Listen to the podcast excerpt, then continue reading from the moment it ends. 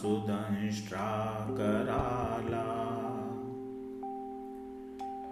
विवस्त्राशंशानलया मुक्तकेशी महाकालकामाकुलाकालिकेयम्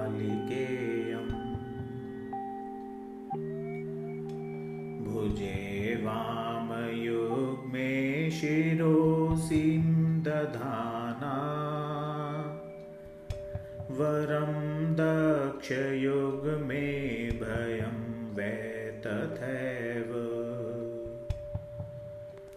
सुमध्यापि तुङ्गस्तनाभारनम्रा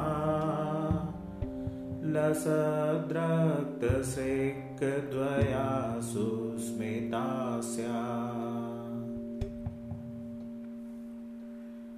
शवद्वन्द्वकर्णावतंसा सुकेशी लसत्प्रेतपाणिं प्रयुक्तैककाञ्ची। शवाकारमञ्चाधिरूढा चतुर्देक्षु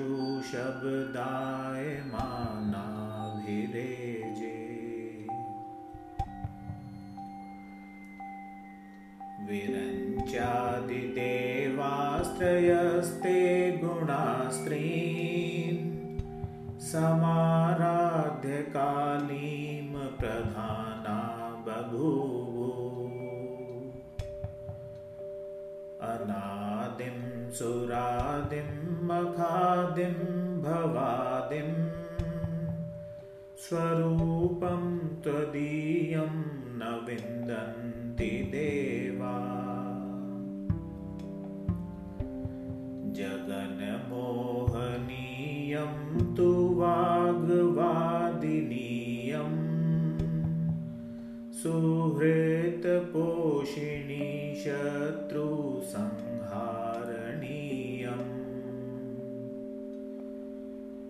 वच स्तम्भनीयं किमुच्चाटनीयम्।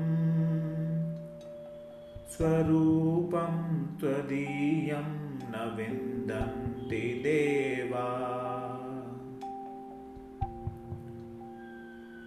इयं स्वर्गदात्री पुनः कल्पवल्ली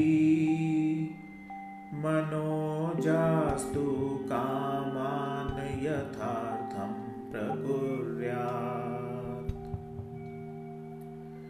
तथा ते कृतार्था भवन्तीति नित्यम् स्वरूपं त्वदीयं न विन्दन्ति देवा सुरापानमत्ता सुभक्तानुरक्ता लसत्भूतचेत्ते सदा विर्भवते। जपध्यानपूजा सुधा धौतपङ्का स्वरूपं त्वदीयं न विन्दन्ति देवा। चिदानन्दकन्दं हसनमन्दमन्दम् शरच्चन्द्रकोटिप्रभापुञ्जबिम्बम्। मुनीनां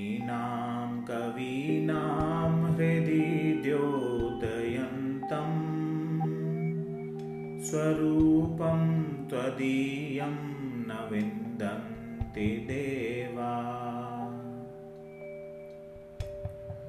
महामेघकाली सुरक्तापि शुभ्रा कदाचिद्विचित्राकृतिर्योगमाया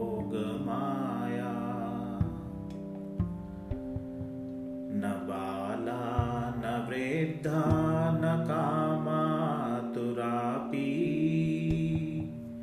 स्वरूपं त्वदीयं न विन्दन्ति देवा।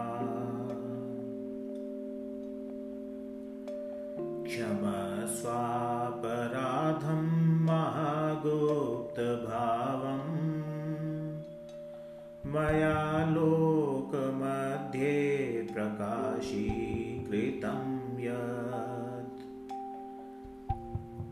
तव ध्यानपूतेन चापल्यभावात्।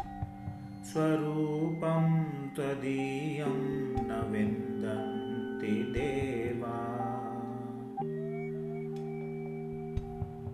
यदि ध्यानयुक्तं पठेद्यो मनुष्यस्तदा सर्वलोके